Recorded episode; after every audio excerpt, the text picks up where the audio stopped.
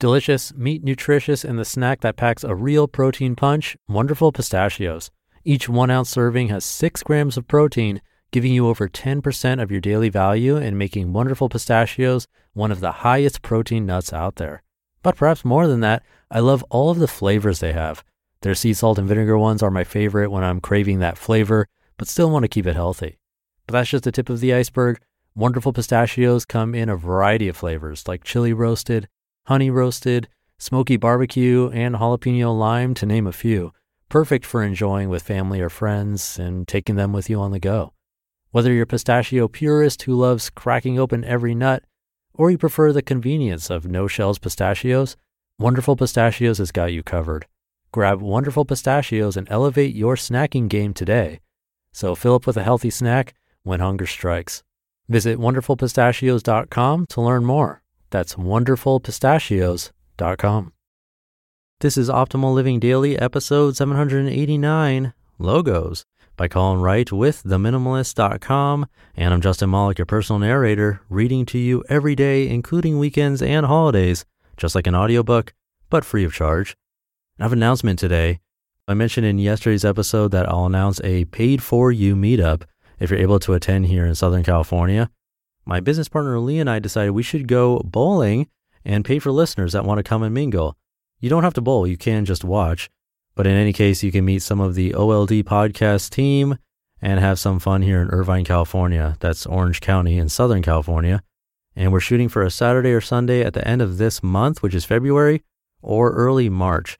If you're interested, get in contact with us at oldpodcast.com. We'd love to see you there. And again, it'll be on us, so you don't have to pay anything.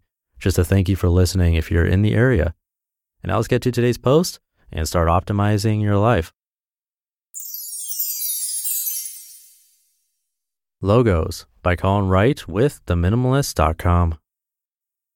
It's estimated that most people see tens of thousands of marketing messages a day, and you might see even more than that depending on where you live in the world. That's a lot of messages and most of them are trying to convince you of something. To add insult to injury, many of these messages don't even seem like marketing. Instead, a product is mentioned in a pop song or displayed in the background on a primetime dramedy.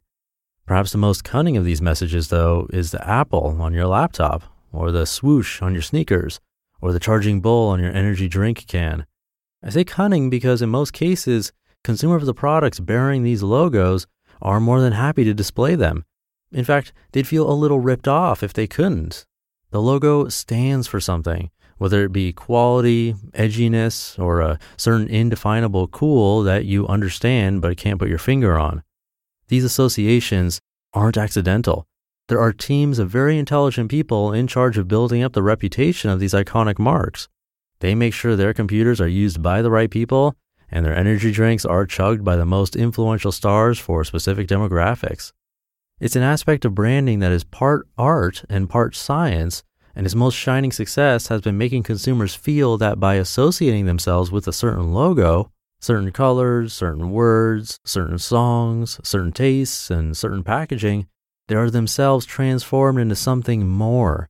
They believe that some of the quality or edginess or cool displayed in commercials and magazine spreads will somehow rub off on them. In a way, it does. It said that you are what you eat. And if you decide that you're a whole foods person, for example, chances are you're eating more organic, healthy foods than someone who associates themselves with the McDonald's brand. It's not a given, but the likelihood is higher. The association is very superficial. The attributes that cause a person to eat healthier are not imbued by a brand. The brand simply brings these attributes to the surface. It's encouraging to feel there are other people like you out there, and you're not just a log floating down a lonesome river. You're part of a movement, something bigger than yourself. This is your grocery store. The important thing to remember is that you don't need logos to be something. You don't need to wear a swoosh to be better at sports. You just need to practice and feel confident with your development. You don't need to drink from a specific can to be the kind of person who enjoys skydiving and snowboarding. You just have to decide you want to do those things and do them.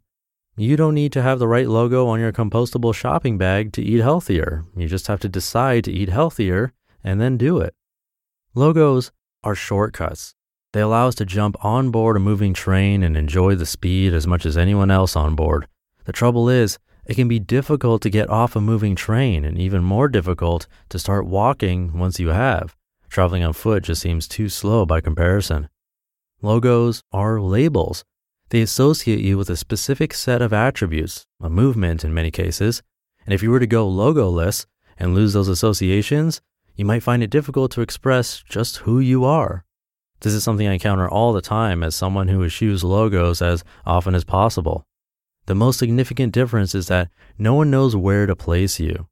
If you don't have logos that symbolize your loyalties, associations, and to a growing degree, economic status, people aren't quite sure where you fit. The most beneficial part of going labelless is that you're forced to figure out who you are down to the nitty grittiest detail. Rather than being able to shorthand your personality, I'm kind of an Oakley guy and I dig the Giants and NASCAR, but I also have a soft spot for indie rock and classic Zeppelin. You have to know yourself in the context of yourself. You're not the kind of person who likes X, you're you. This is a difficult process at first because early on we learn how to describe ourselves as a collection of overlapping Venn diagrams. The only uniqueness we can offer up is the complexity of the shape the circles make and which circles we use. Being your own brand and building yourself up from scratch is more like writing a series of short stories about yourself. You're forced to understand who you are in a vacuum rather than who you are in the context of some soft drink storyline. As you go through life, brands and people will try to force you to define yourself in terms that they understand in their context as you relate to them and what they think is important. You don't have to tear all the logos off your clothing and gadgets, but be careful that you don't let them define you and reject those who try and force you to belong to one camp or another.